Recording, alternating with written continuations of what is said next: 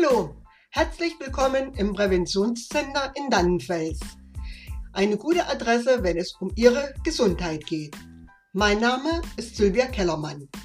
Ich leite das Präventionscenter seit nunmehr zehn Jahren und möchte euch ganz kurz etwas über mich erzählen. Ja, gelernt habe ich einmal im Büro. Als Bürokauffrau begann meine Karriere. Ich begann mich dann relativ früh selbstständig zu machen im Bereich Buchhaltungsservice, habe einen Mann, drei Kinder und ein wunderschönes Haus hier im Luftkurort in Dannenfels. Wie kommt man auf die Idee, Präventologin zu werden? Ganz einfach.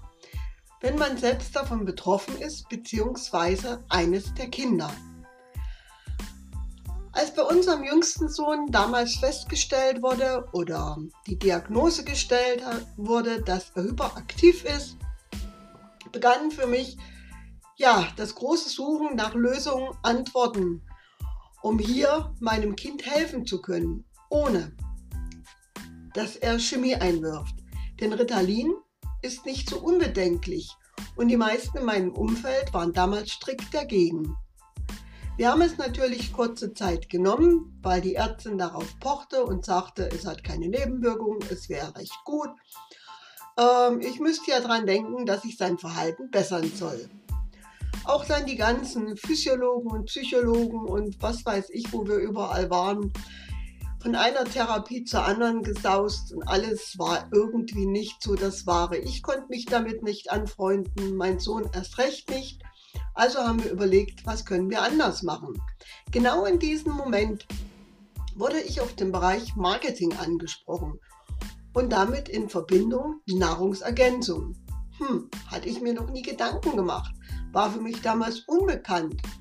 Denn wir kochten frisch, aßen gerne Obst und Gemüse, hatten ja eigentlich alles optimal auf dem Teller. Nur unser Jüngster nicht. Ihm reichte es anscheinend nicht, was er an Vitaminen und Mineralstoffen bekam. Wir haben dann die Produkte genutzt. Es stand drauf, rein natürlich, rein pflanzlich, ökologischer, kontrollierter Anbau. Kann man ja nicht viel verkehrt machen.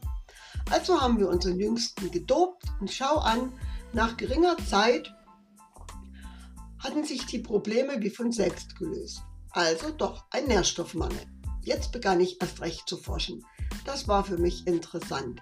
Ich begann mehr zu lesen, habe mich im Internet schlau gemacht und dann mich entschlossen, hier eine Ausbildung zu machen, um natürlich auch anderen helfen zu können.